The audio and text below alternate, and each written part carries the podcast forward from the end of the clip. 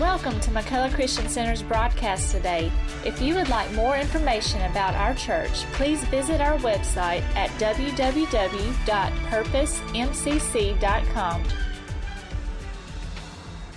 Glad that you're here this morning. I want you to take your Bibles and turn with me, please, to the book of the Revelation of Jesus Christ. For those of you that uh, are not Bible scholars, it's easy to find. It's the last book of the Bible right before you hit the Concordance Boulevard. Last book of the Bible. I want us to, to look this morning at Revelation chapter 1 and verses 1 through 3. I really uh, debated on starting this this morning, but I just uh, it's it's been on my mind, on my heart. It's all I've been looking at over the past several weeks, and so I, I just really felt like, especially since we missed our start Wednesday night, we're going to start it today, and we're going to be kind of sprinkling this in. I'm not going to say that I will be preaching. Uh, on the book of Revelation on Sunday morning, but I might, okay? Uh, it just depends on how Holy Spirit leads, but but Lord's willing, we will be looking at it on on Wednesday night, and we'll be going through uh, the book of Revelation on Wednesday night, and so I'm looking forward to that, and uh, just be praying with us in that that God will guide us and and direct our steps as we uh, go into this book. Many are, are afraid of the book of Revelation because they say it's, it's confusing. Uh, others say, well, I, I'm, I don't want to go in the book of Revelation because it's depressing. And every time I read it, I get depressed. And, and others uh, just, just say that, you know, they can't seem to see anything that, that, uh, that pertains to today, believe it or not. But uh, it, is, it is not a book that will depress you if you understand who you are in Christ. All right? Uh, it is, it is uh, difficult uh, because of all the symbolism and, and all the, the visions and things like that. Uh, it can be uh, difficult to understand. But so many times when it comes to the book of Revelation, people people go into it as being I'm not going to be able to understand it. And when they get in it they try to they try to figure things out and sometimes you just got to accept things by faith and move on. But we're going to we're going to uh, get into it and I know that God's going to move and he's going to give us some some revelation and wisdom uh, for ourselves. Revelation chapter 1 beginning with verse 1, going down through verse 3, is the revelation of Jesus Christ, which God gave unto him to show unto his servants things which must shortly come to pass. And he sent and signified it by his angel unto his servant John, who bear record of the word of God and of the testimony of Jesus Christ and of all things that he saw. Blessed is he that readeth, and they that hear the words of this prophecy, and keep those things which are written therein, for the time is at hand. I just want to simply give this message a title, and I didn't have one to start with, it just came, and I just want to title this message Get Ready. Get ready. Look at your neighbor and say, Are you ready? Look at your other neighbor and say, Get ready. All right? Get ready. Because, like it or not, Jesus is coming. All right? Might be today, could be tomorrow, could be the next day. We don't know, but Jesus is coming. That Well, I'm going to get ahead of myself. So, anyway, Father, we thank you for your word. We thank you today for the revelation of Jesus Christ. Thank you today that we are able to read it with understanding, read it, and gain perspective from it. I pray today that as we speak, Lord, let your word penetrate the hearts of men and women, not only in this sanctuary, but those that are listening to us through live stream and social media. I pray, God, let your word touch our hearts, draw us to your side, pull us to yourself, Lord, that we can hear the heartbeat of heaven. In Jesus' name, amen. Amen.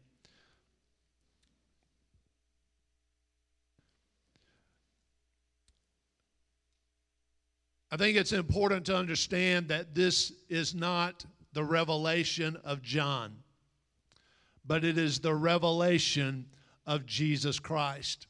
Now, it is not the only revelation of Jesus Christ. Jesus has revealed himself to us in many ways. But this book, the book of Revelation, is, is set apart from all others because it is it is the direct revelation of Jesus Christ. In other words, Jesus had something specific that he wanted to say to not only the, the Christians and the people of that time, but I believe to us in the year 2020. It is a word that Jesus spoke. And I, I, when I read the book of Revelation, I can't help but think of Jesus in John chapter 14, uh, beginning with verse 1. Uh, because when he was standing there before his disciples, uh, let me pin right there and, and let me let me kind of give you something.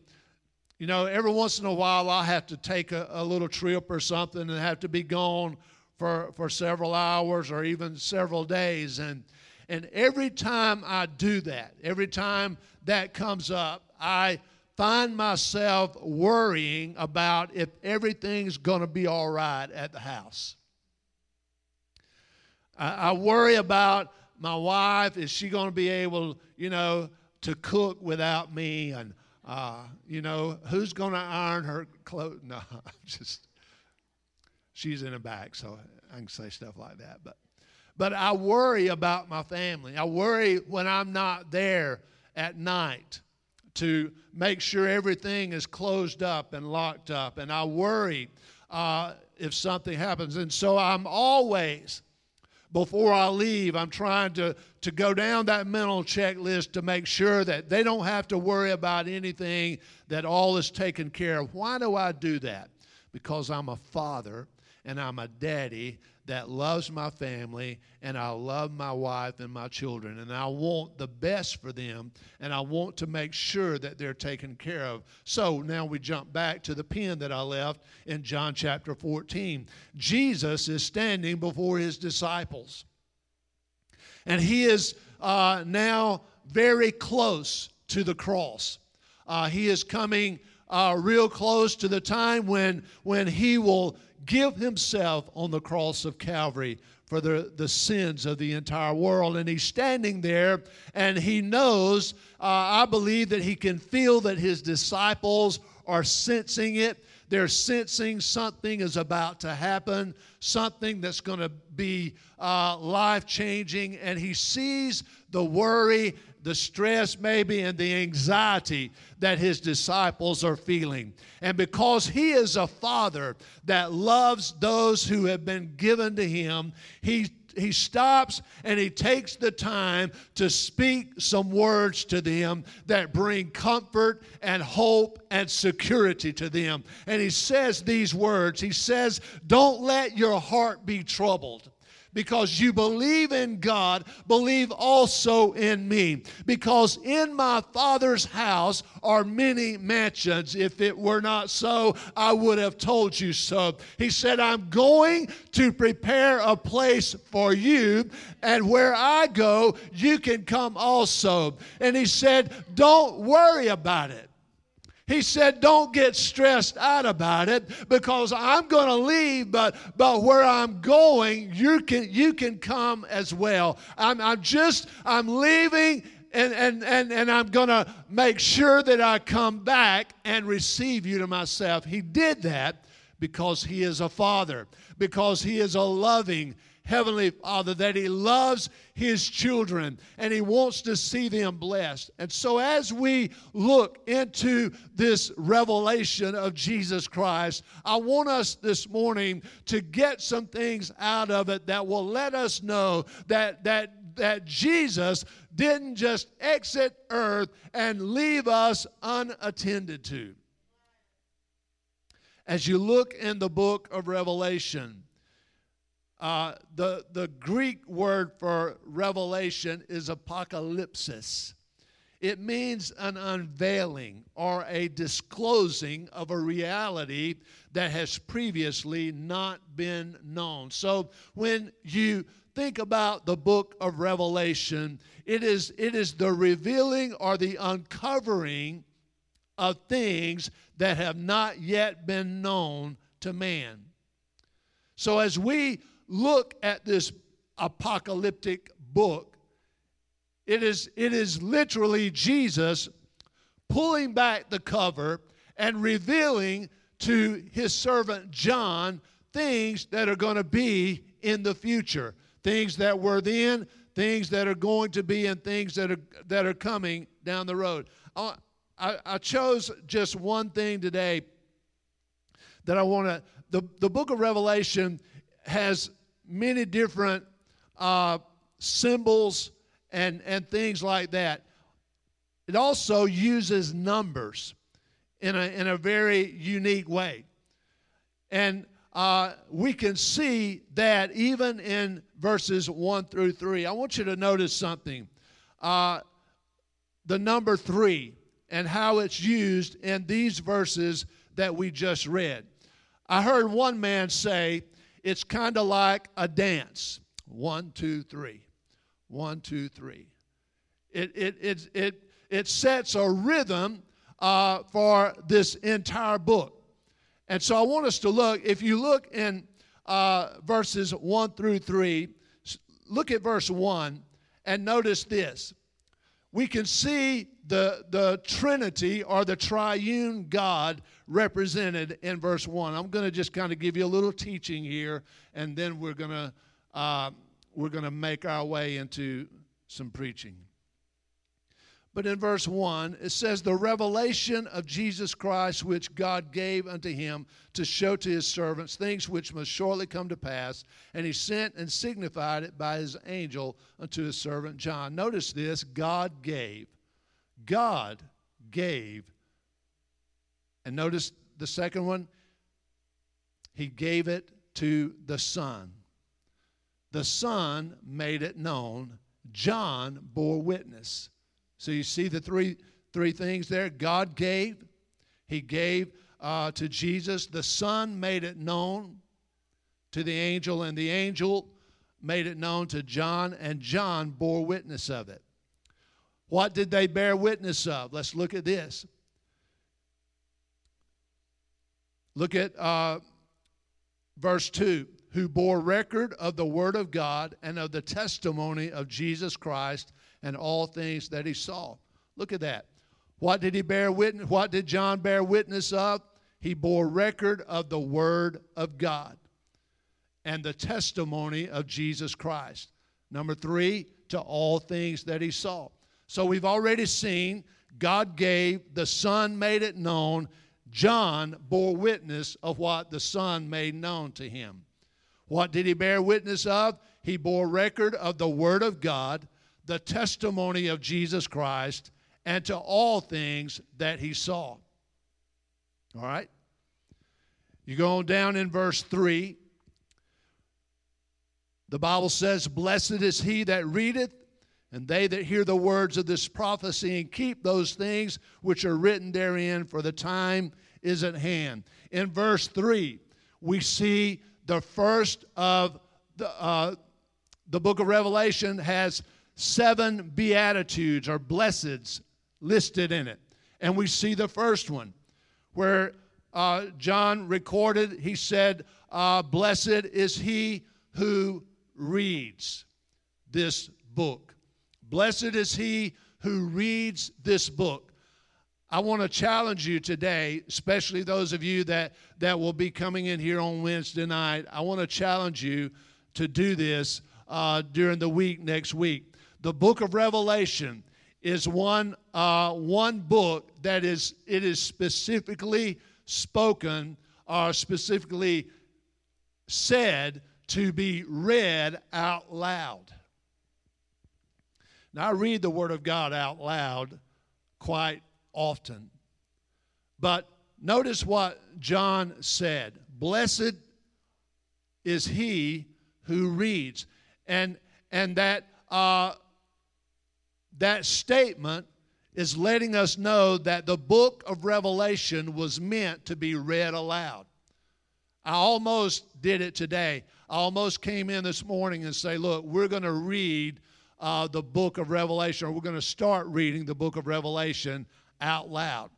That's what it was meant to uh, be done, is to be read out loud. Notice this that John said, Blessed is he who reads. So understand that we as Christians, when we read this book out loud, there is a blessing that will follow it. This book is not about your destruction. It is not about your failure. It is about your blessing. When you read the book of Revelation out loud, you are reading a blessing. Notice this. So that was the first. And, and those who hear the words of this prophecy. When I read uh, the revelation of Jesus Christ, which God gave unto him to show unto his servants things which must shortly come to pass, and he sent and signified it by his angel unto his servant John, who bore record of the word of God and of the testimony of Jesus Christ and of all things that he saw. Blessed is he that readeth. I got my blessing. And he that hear the words of this prophecy. You got your blessing. And then the third one is those who keep the things that are written therein. There's a blessing in reading, there's a blessing in hearing, and there's a blessing in keeping. Might I say that the keeping part is, is one of the important things that you and I need to recognize. You cannot get God and going about your business and never serve Him, never love Him, never worship Him, and expect a blessing. All right? The blessing is in the keeping. So, blessing, blessed is he who reads, he who hears, and he who keeps the words that are written in this book. So, I just wanted to give you, in those three verses, there are three different areas where we see a rhythm of three things mentioned. It is important when you study this book, as if any book, to recognize the rhythm that is in Scripture. All right? So, we understand that uh, the book is meant to be read out loud. Now, I don't know about you, but during this time that we're in this book, I'm going to read the entire book of Revelation out loud. I'm going to do it in my house. I'm going to do it in my prayer time because I believe there's a blessing there. All right? So, what is the source? Let's, let's look at the source of, revel, of, of the revelation. God gave it to the Son. The Father gave it to the Son. The Son then gave it to an angel or a messenger. And that's not unusual in the Bible. You can see all throughout the Bible where God used an angel to deliver a message to his people. This messenger delivered the revelation to John, who wrote it down on the Isle of Patmos. So, that's just a brief introduction to the book of Revelation.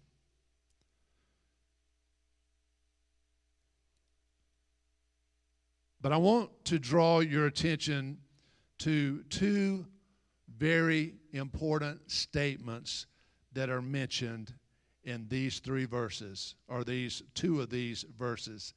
Revelation 1 1. It, is, it talks about things which must shortly take place. In Revelation 1 and verse 3, John the Revelator wrote these words he said, Blessed is he that reads and they that hear the words of this prophecy and keep those things which are written therein, for the time is at hand. Two statements things which must shortly take place, and for the time is near.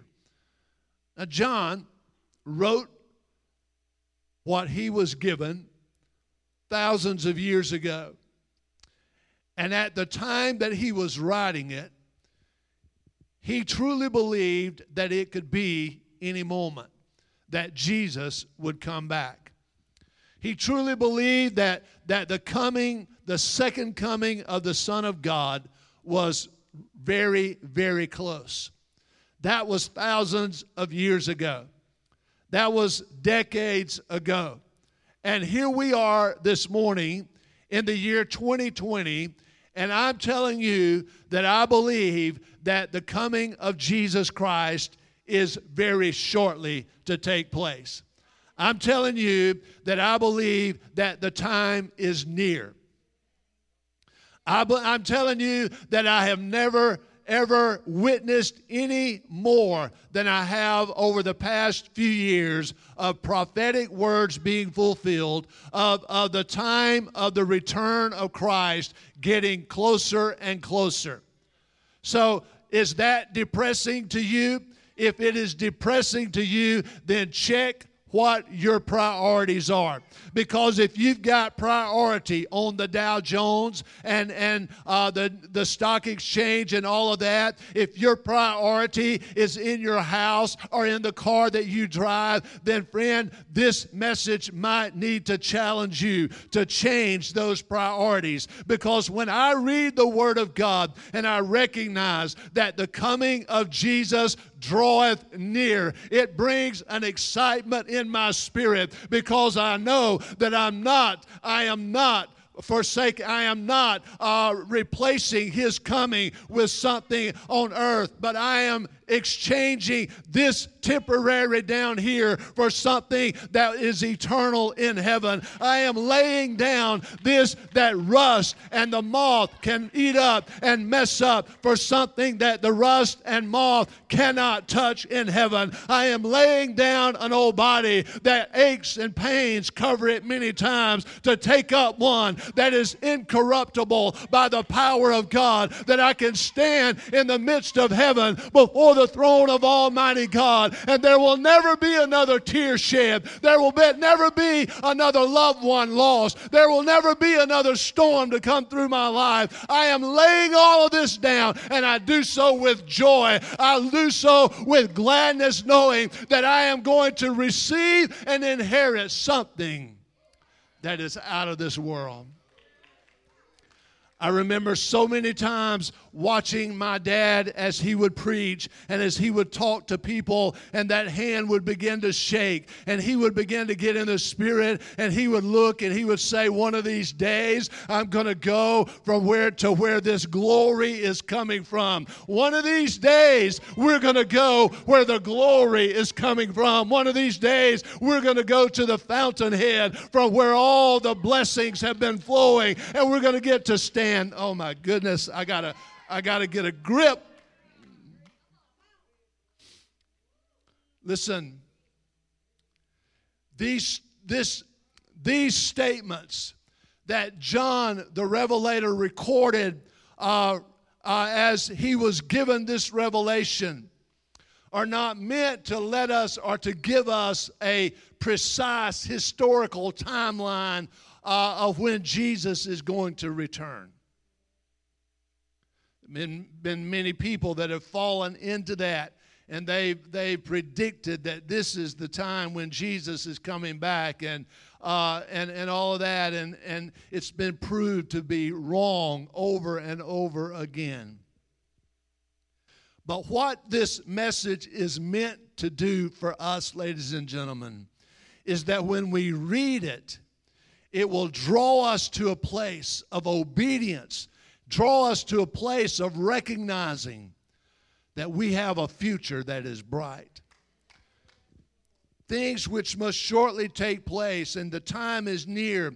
And we look all throughout the book of Revelation uh, that, that this was mentioned uh, when Jesus was speaking uh, to the churches of, of uh, Asia in chapter 2. He spoke to the church of Ephesus, which was the church that had lost its first love. And he, he told them, he said, I will come to you quickly.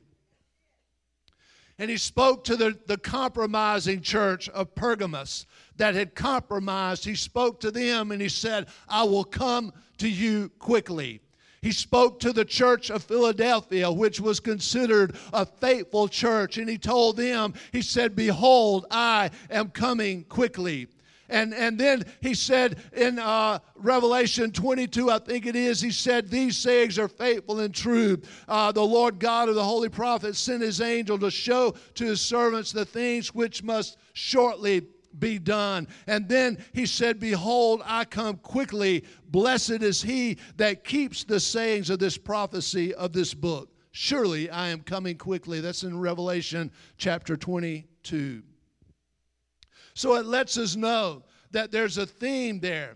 And, and listen, uh, it's as if Jesus, like I told you in John chapter 14, it's as if Jesus is, is saying and encouraging us in the final verses of, of uh, chapter 22 that I just talked about, the closing lines of the book of Revelation. In the midst of these things, in the midst of all these things, be encouraged be strong. Don't lose sight of this promise. Surely I am coming quickly. In other words, Jesus began the revelation in John chapter 1, verses 1 through 3, and he said, These things are going to shortly come to pass uh, these things are going to happen quickly. And then he went through the book, and at the end of the book in, in Revelation 22, he's, he closed out. And the, the next to the last verse of, of your Bible, Jesus said, Behold, I am going to come quickly. And what he was saying was this Understand this, ladies and gentlemen, that in the midst of all your trials, in the midst of the pandemics, in the midst of all uh, of, the, of the struggles and the tribulation that you find yourself walking through, and let me uh, uh, preface with this it is not going to get much better. There's going to be a revival, I believe, but I believe revival is going to come because fire is going to burn burn, and revival is going to come because of fire. So recognize this, ladies and gentlemen.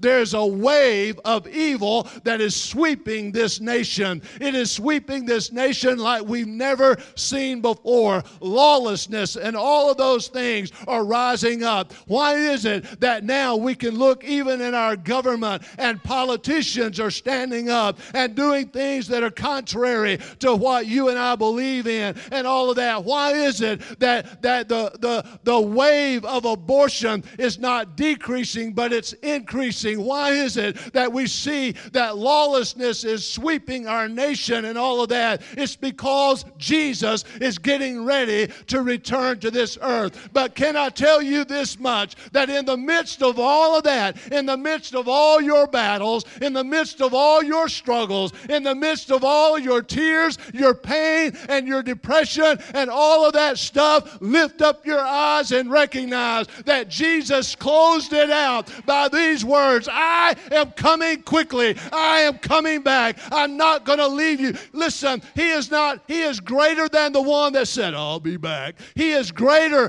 than the one who said, I'll do that. But Jesus said, I'm coming back. I'm coming back.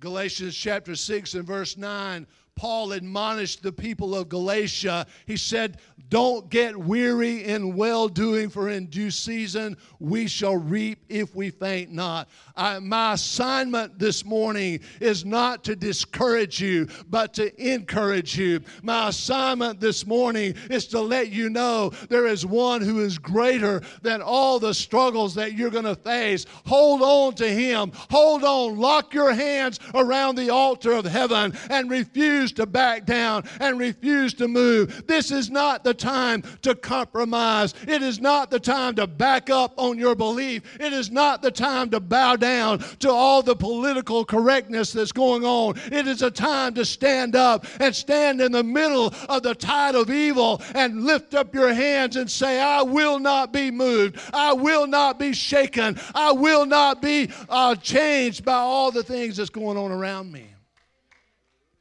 This is not the time to try to figure out if we can get away with doing this. It is not the time to get just as close to the world as you can get. As a matter of fact, it is a time for us to get further and further away from the world.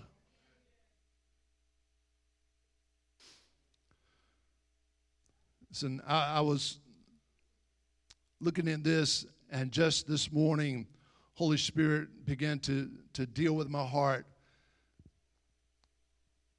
And He said, Many have equated the blessing of heaven with the possessions that they're able to have in their hand. He said, Many have said, I am blessed because I have got a, a nice home, and that is great. Many have said, I am blessed of God because I've got money in the bank. But God said, Son, I want you to know that those are benefits of the benefit. Those are not a sign necessarily of my blessing on someone's life. He said, The sign of my blessing on an individual's life is that they know who their God is. He said, Son, the, the sign of my blessing on a person's life is, and he led me to Psalm 103, where he, the psalmist said, I will bless the Lord, O my soul, and all that is within me. Bless his holy name. Bless the Lord, O my soul, and forget not all of his benefits. And he asked me the question he said, What is the benefits of my blessing? And as I just began to quickly scan those first few verses, I found that one of the great benefits of the blessing of God is the knowledge that I am forgiven. That's in Psalm 103. He said, Bless the Lord, O my soul, who has forgiven me of all of my iniquities. The second thing that is a benefit and a blessing from God is said, He said, He has healed me of all of my diseases. The third thing was that He redeemed my life from destruction. These are the benefits of the blessing of God on your life. The other thing was that he has crowned me with loving kindness and tender mercies. The other one is that he has satisfied my mouth with good things. And the final one is that he has renewed and is renewing my strength like the eagles. Those are the benefits of knowing this man called Jesus.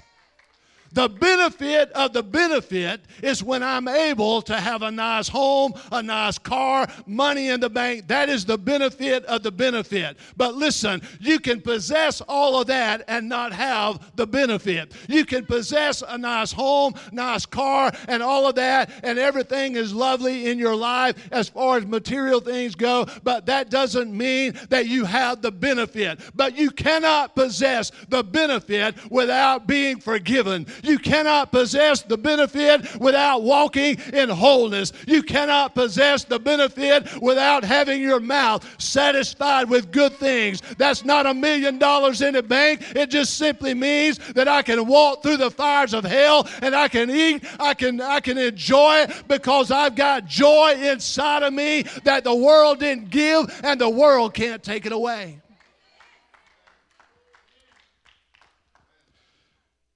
Holy Spirit reminded me of this story in the book of Luke, chapter 12, beginning with verse 16. The Bible says that Jesus spoke a parable unto them, saying, The ground of a certain rich man brought forth plentifully. And the rich man said, I will say to my soul, Soul, I skip down to verse 19. The rich man said, I will say to my soul, Soul, thou hast much goods laid up for many years. Take thine ease, eat, drink, and be merry. But God said to him, Thou fool, this night thy soul shall be required of thee. Then those who shall then whose shall those things be which thou hast provided? So is he that layeth up treasure for himself and is not rich toward God. Listen, I've, I've said this before uh, over the past several weeks. For the past few months, God has been turning me in uh, an unusual direction as far as I'm concerned. It's not comfortable. It is not one that, that I would readily choose, but God has been turning me in, in, in a direction. And He's been telling me and, and warning me and cautioning me, and bringing the burden in my spirit. Listen, there is nothing like having a burden from the, from the Word of God, a burden from God resting on your chest. And God has been turning me in a direction, and He's been challenging me and, and, and calling me uh, to begin to to preach messages that sometimes some might perceive them as being hard and some might perceive them as being too direct and, and, and things like that. But God is challenging me to challenge the body to get ready. Listen, light shines its darkest. I mean, light shines its brightest in the darkest of times. And God has been challenging me to speak to the church and to speak to people, challenging them. Listen, lay down those things that have been holding you down.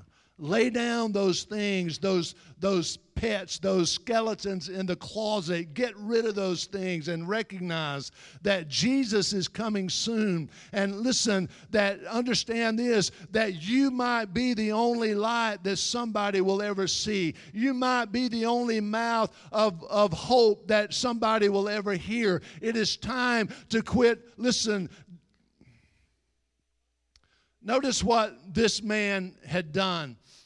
He, he was blessed materially, he was prospered materially. And, and the Bible says that because of his prospering materially, he said to himself, I, have I've, I've got so much, I'm going to have to tear down my little barns and I'm going to have to build bigger barns so that I can store all of my increase. And the Bible says that he did that and he said, I've got enough stuff now laid up for many years and I can sit back and, and I can take my ease and I can eat and drink and relax and not worry about anything. And all of that is great. All of that is fine. Listen, I look forward uh, to being able to pull that lever on my recliner and just lay back and relax and all that. But understand this that, that He did all of that, but he was void of one thing, and that is he was void of the richness of knowing Jesus Christ.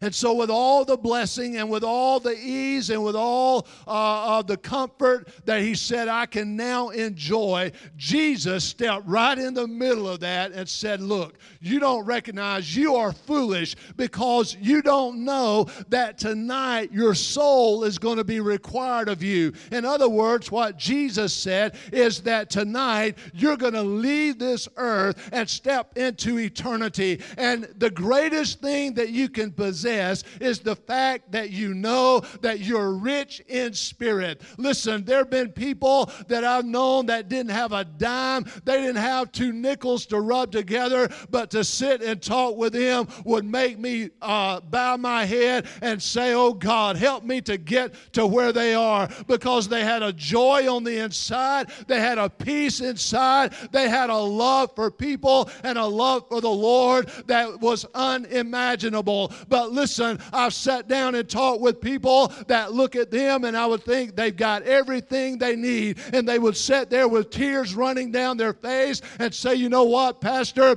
I've got all I need. I've got money in the bank, I've got friends and all of that, but I'm still not happy. There's a void on the inside of my life. And what Jesus said to this rich young fool was that you've got all of these things, but you don't have me. And tonight, tonight, your soul is going to be required of you.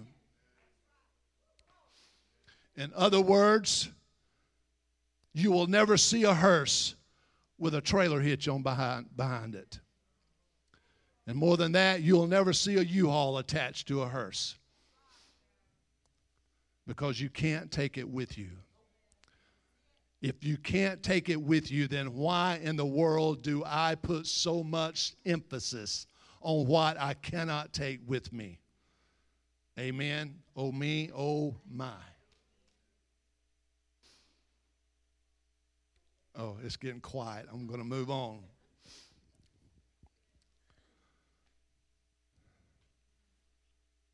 Listen, it is important to recognize, ladies and gentlemen, that we not be distracted. That we not be distracted in this time that we're living in. Because Jesus said in Matthew chapter 24 and verse 36, He said, But of that day and hour knows no man. No, not the angels of heaven, but my Father only. But as the days of Noah were, so shall also the coming of the Son of Man be. For as, for as in the days that were before the flood, they were eating and drinking, marrying and giving in marriage, until the day that Noah entered into the ark, and knew not until the flood came and took them all away. So shall also the coming of the Son of Man be. Catch that, ladies and gentlemen. And I want to remind you of what Revelation 1 1 through 3 talks about. These things are going to happen quickly, they must shortly come to pass. Jesus used this illustration of Noah, which lets us know that the flood actually took place. And there was actually a man called Noah who built an ark for the saving of his family. But Jesus said, as in the days of Noah, in the days of Noah, there was apparently a lot of unconcernedness, a lot of evil, a lot of sin going on, and all of that. And God had said to Noah, I want you to build this ark. And Noah was in the process of building the ark with every board and with every wooden peg that was used to piece this ark together was the message repent because your time is drawing nigh. Every time there was a new piece of lumber or beam that was hewed out for that ark, it was a message to those around God is going to judge this earth. But the Bible says, unfortunately, that nobody but Noah's family were in on what God was doing. And more than likely, there were those that would look and go by the ark as it was being built, and they would hear the sound of the pegs being hammered into the beams, and they would laugh at old Noah, that crazy old Noah, that old fashioned old Noah. What is he doing building something when we've never even seen it rain? And they did this for day after day after day. In other words, Day after day, God was preaching a message to them when Noah was building the ark. Think about that. As Noah reached down to the final stages of the preparation of the ark, the Bible says that he took slime and, and pitch and covered the ark as a sealant for the ark. And every time that Noah would reach down with his hand and grab a handful of that slime and throw it up on the side of that ark, and it would splatter on that ark, and he would rub it into the wood, it was a message get ready because your time is drawing nigh. But the Bible said, Jesus said that just as it was in Noah's day, it's going to be in this day. That is the reason that so many people will turn a deaf ear when it comes to the gospel gospel of Jesus Christ. But recognize this, ladies and gentlemen, that you, my goodness, you are an ark that is walking down the streets of your city. You are an ark that is walking down the aisles of Walmart. You are an ark that is sitting in your living room, on your Facebook, on your tweet, and all of that. You are an ark. And every time that you mention the Word of God, you are saying Jesus is coming soon. But there are those that will look and say that is crazy. That is nonsense. It's been talked about for thousands of years and still hasn't happened. But mark it down. Don't let it discourage you. Just keep building the ark because the Bible says that Noah built the ark for the saving of his family. Y'all got to quit saying amen because every time you say amen, I get another rabbit trail and, and I'm going off over here. But, but know this that Jesus said it was like it was in Noah's time, it will be in this time. People are, are marrying and giving in marriage. And listen, that doesn't mean marrying and giving in marriage is wrong.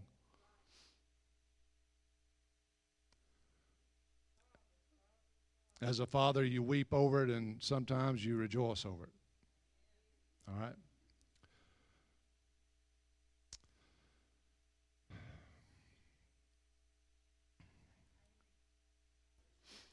That was a dead end street that I turned on. I'm coming. I'm, I'm backing up. Okay.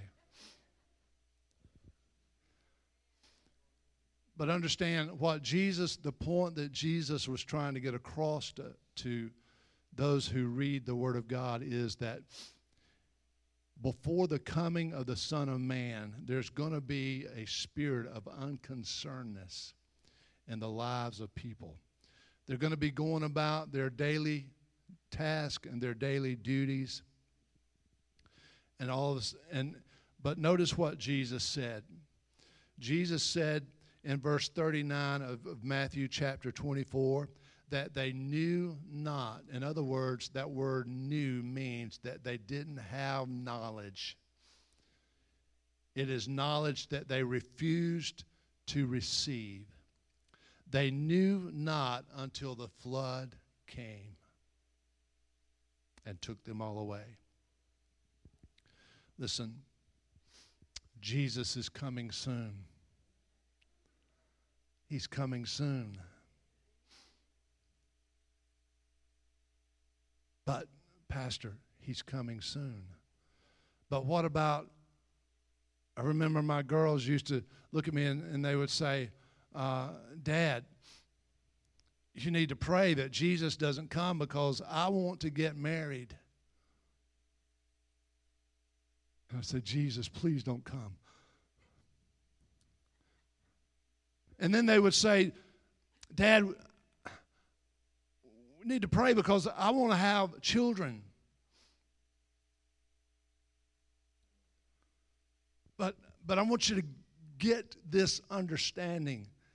And, it, and it's almost beyond, it is beyond this southern mind's ability to put it in words.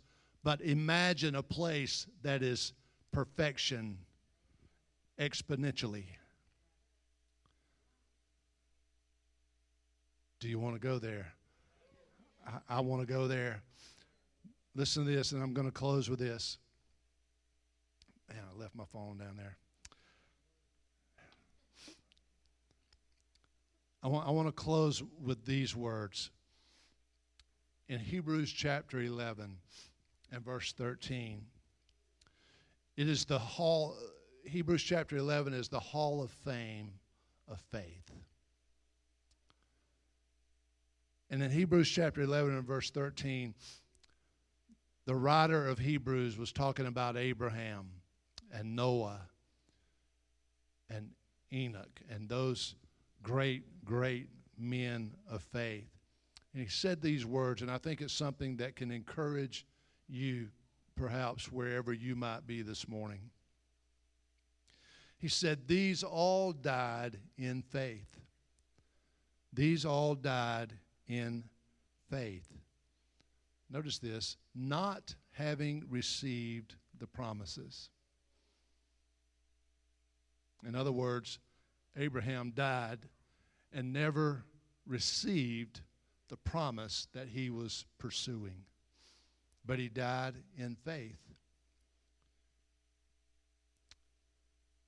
But having seen them afar off, and was persuaded of them, and embraced them, and confessed that they were strangers and pilgrims on the earth. Here's the thing, guys, that we need to recognize this morning. There is nothing that excites me more than to see an altar filled with people that are getting breakthroughs in their relationship with God. There is nothing that excites me more than to be able to pray for people and see with my eyes the power of God work in their lives. To see tears begin to flow, to see the dance of joy begin to happen, to see them laid out on the floor under the power of God. That excites me. And I love to see that. And I believe that I believe that we're going to see that more and more. But I want to tell you something. I believe that what, and I started this while ago, but I believe that what God is doing is He's bringing people back to a place that He's posing the question before us Wherein does your faith lie? What is your faith built on? What is your relationship built on? Do you come to church and think that, well, we didn't have good service today because nobody laid out on the floor? Do you come to church and you think, well, service was kind of dead today because nobody gave a message in tongues and there was no interpretation? God wasn't there. Do you come to church and you think, well, the worship team, uh, it was a dead service today because uh, Sister Natalie didn't get her happy dance going and uh, uh, Autumn didn't prophesy and Sister Sandy didn't cry and, and, and all of that. It was just kind of dead today.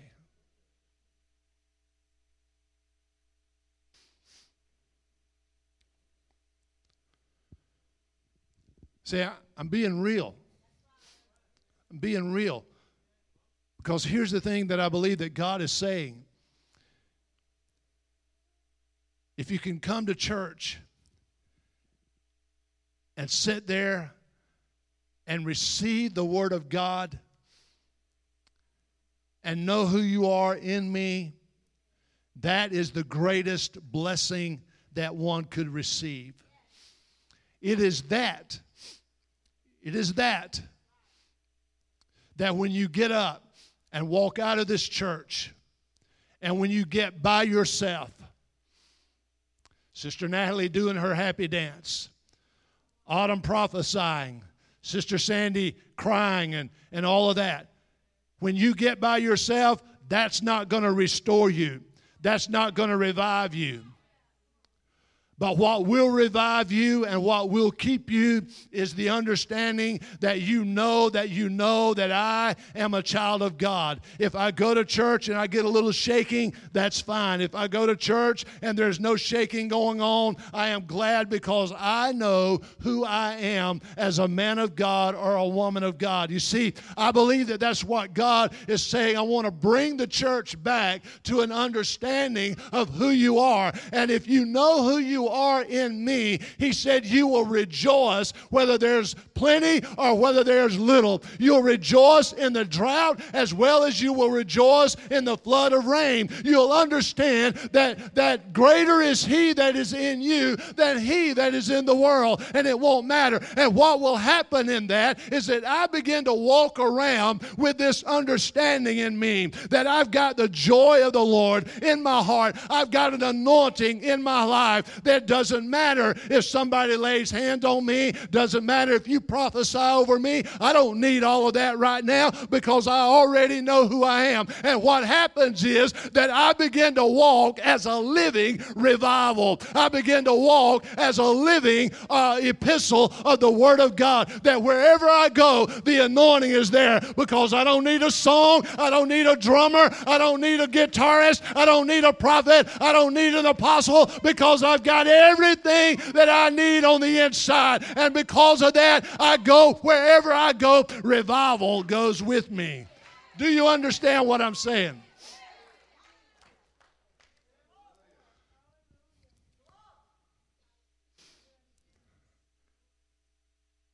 Catch this. Catch this. In order for that to happen, there are three things here, and you might already know this, but there are three things that you need to be assured of in your relationship with God. And it's the same three things that Abraham, Noah, and all of those who died not receiving the promise. Did you think about this? Think about it. That it is very distinctly possible that some of you that are sitting here today will be walking around on this earth when the trumpet sounds. You think, think about that. That's pretty awesome stuff.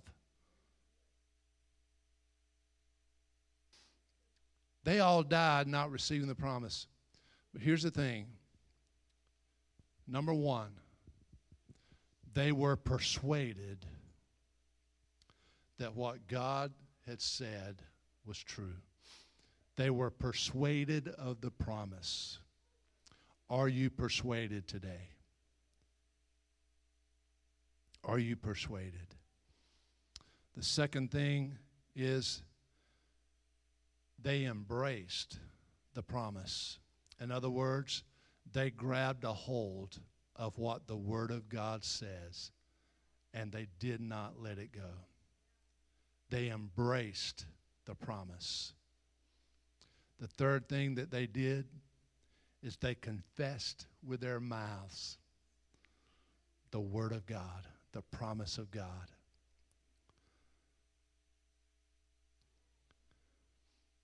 You see, it's those three things that will take you through the difficulties that you will face in your life. To be persuaded, to have the assurance that God, I believe your word. I believe every piece of it. And I'm going to embrace it. And I'm going to speak it with my mouth. Mom and Dad, can I encourage you this morning? be persuaded of the promises of God. Embrace those promises, but quit being silent in your house. Stop allowing Disney World, Netflix, Oprah, and all the others to dictate the mood and the environment in your house. Stand up in front of that smart TV, click it off, and say, I am going to confess the Word of God over my home.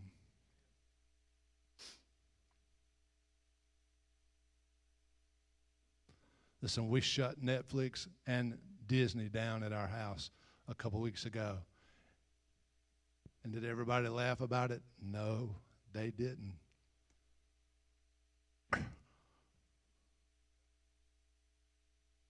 I'm bored. Take the garbage out. You see, we've got to recognize, ladies and gentlemen, be persuaded, embrace it, speak it with your mouth. Would you stand with me, please?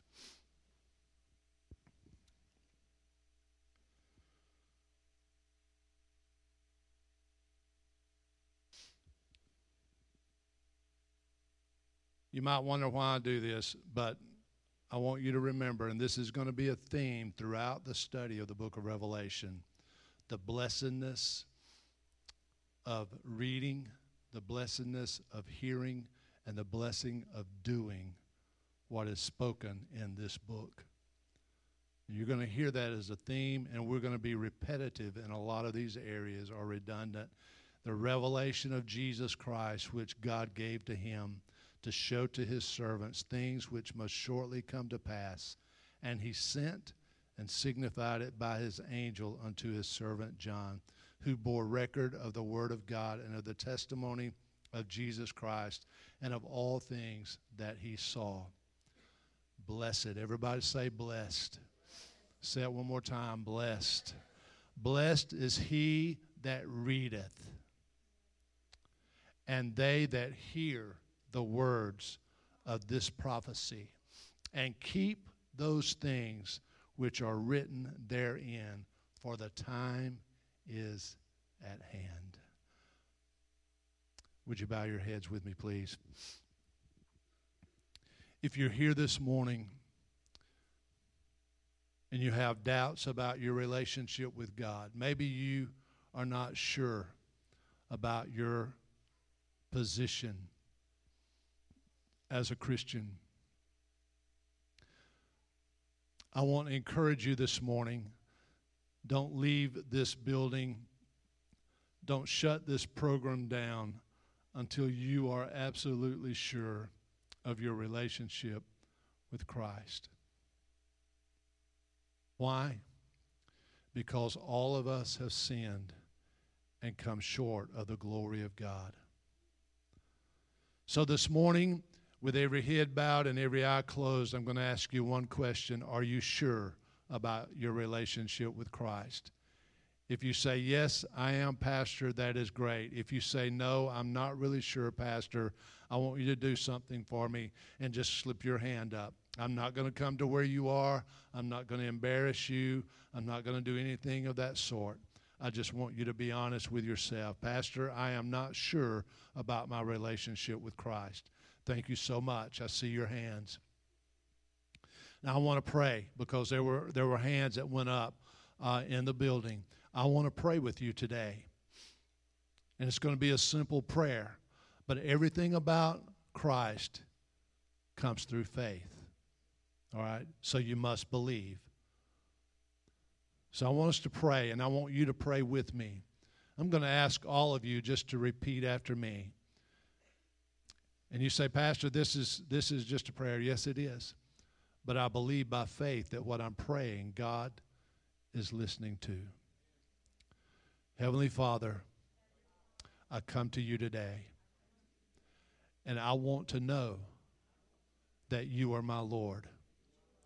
So, Father, I confess my sins. I confess my failures but I also confess that you are Lord. I believe you died on the cross.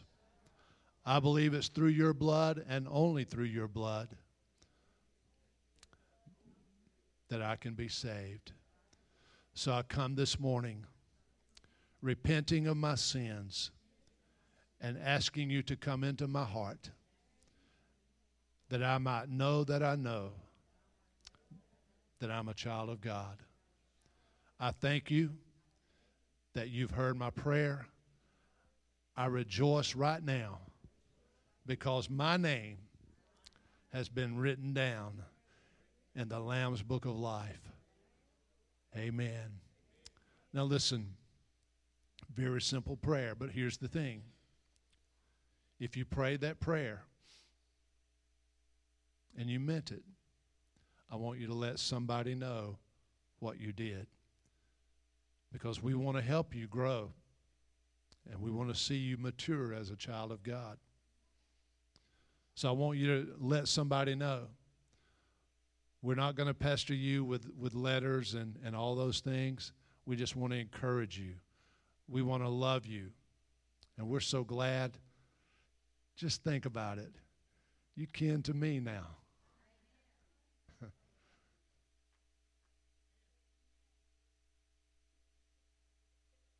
Well, I thought I'd get a few, at least a clap or something out of that, but that's all right.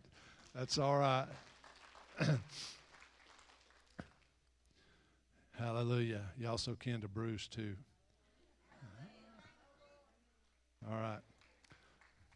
Listen, we love you guys, and I'm so glad today to be able to pastor this place, to pastor this house. Because I was talking with a, a pastor father figure uh, of mine this past week, and I was sharing with him some of the word that we've been preaching, some of the things that we've been saying, and one of the things that, that we talked about is you know that if you was in a lot of places, you'd get run off. And, and so I'm thankful to be able to preach what God gives me. Amen. And I want you to know that I love you and you're my family. And, and I love you. All right? So this morning, our usher is standing at the door to receive your tithe and offering. But I want you to hold your hand out just like this. If you've got your tithe and offering, you can get it. If you don't, that's fine. But I want you just to hold your hand out like you're about to receive something because I believe you are. And I'm going to let you go, I promise. Father, this morning, I speak your blessings over your people, over this house over every man, every woman that's gathered here today, every family that's represented. I speak your blessings over them. I thank you today, Father, that the blessing of God flows downward. And Father, I believe this morning that it is flowing downward in this place today. That, Father, it is flowing over the heads of women, mothers, grandmothers, fathers, and grandfathers. That it's flowing over them and running down, even as Psalm 133 to the skirts of their garment. I bless them today. I thank you that in the midst of struggle, they will be blessed. In the midst of lack, they will have plenty. In the midst of drought, they will have the former and the latter rain. I bless them today in the name of Jesus, and we give you praise. Amen.